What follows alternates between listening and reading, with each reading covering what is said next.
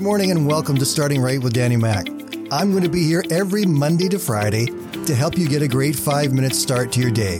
So grab your cup of coffee, sit back, relax, and let me help you start your day right.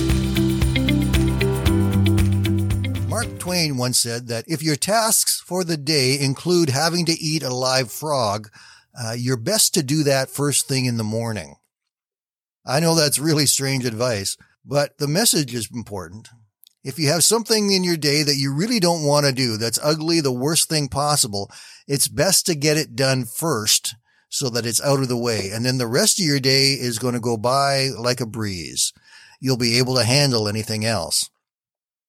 And that's not bad advice. In fact, it's very good advice. I even have a little sign stuck to my computer that says, "Eat that frog," to remind me to deal with the hard stuff first to get it out of the way. Now, I know some of you are saying, where in the Bible is that? Well, it's not. As I said, it's Mark Twain. But the important message here is that every day we face things that are difficult, things that we really don't want to do. And some days are worse than others. But every day we have to decide if we are going to accomplish what needs to be done. And that includes sometimes having to do the really hard and the really tough stuff. Sometimes we get caught in the mindset trap that says, if I pray about it, I don't have to work hard at it. And nothing could be farther from the truth.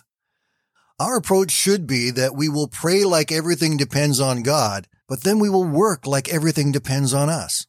This is how God is able to lead us while we are working, how He's able to work through us while we are working, and we are able to accomplish the very best that we can.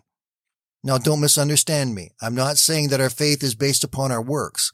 But I am saying that God tells us that we need to work out our faith and to do everything as though it is unto God.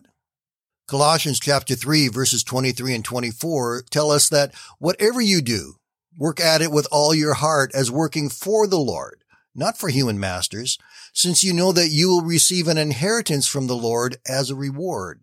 It is the Lord Christ you are serving. We often find ourselves frustrated with our jobs because of who we work for and who we work with. And that kind of frustration actually changes our attitudes. We start to not be as productive. We start to be less understanding, and our tempers can get short. Our actions and reactions can be anything but what they should be. Yet this portion of Scripture tells us that we are not working for a boss. We are working for the Lord. Whatever you do, work at it with all your heart as working for the Lord, not for human masters. That changes our whole mindset. Then we go back and we look at why we do what we do, what our attitudes are about the people around us and the people that we work with, what is important for us and how we are doing it. And would you at the end of the day be happy to stand before God and say, "I did my best to honor you today"? How about, "I had a hard job to do today and I didn't procrastinate and leave it and put it off and hopefully maybe somebody else will take it and do it, or maybe it'll just get done tomorrow. I faced that hard job and I did it first."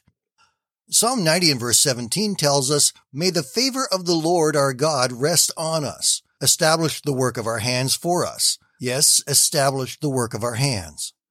God wants to put His favor on us through the work of our hands, so that when we are doing our jobs to the best of our ability in all circumstances and at all times, God will work through us, and those who are over us will see what we are doing, and then we will be acknowledged and rewarded because of that.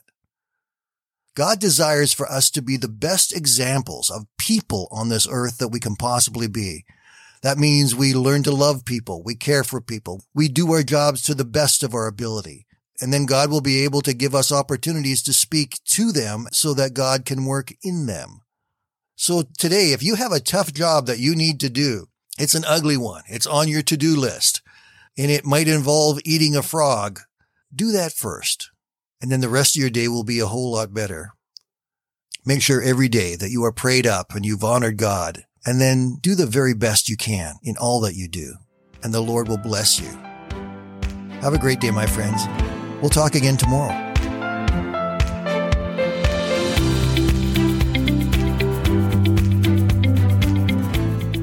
Thank you for listening today. And I invite you to join me Monday to Friday right here on Starting Right with Danny Mac.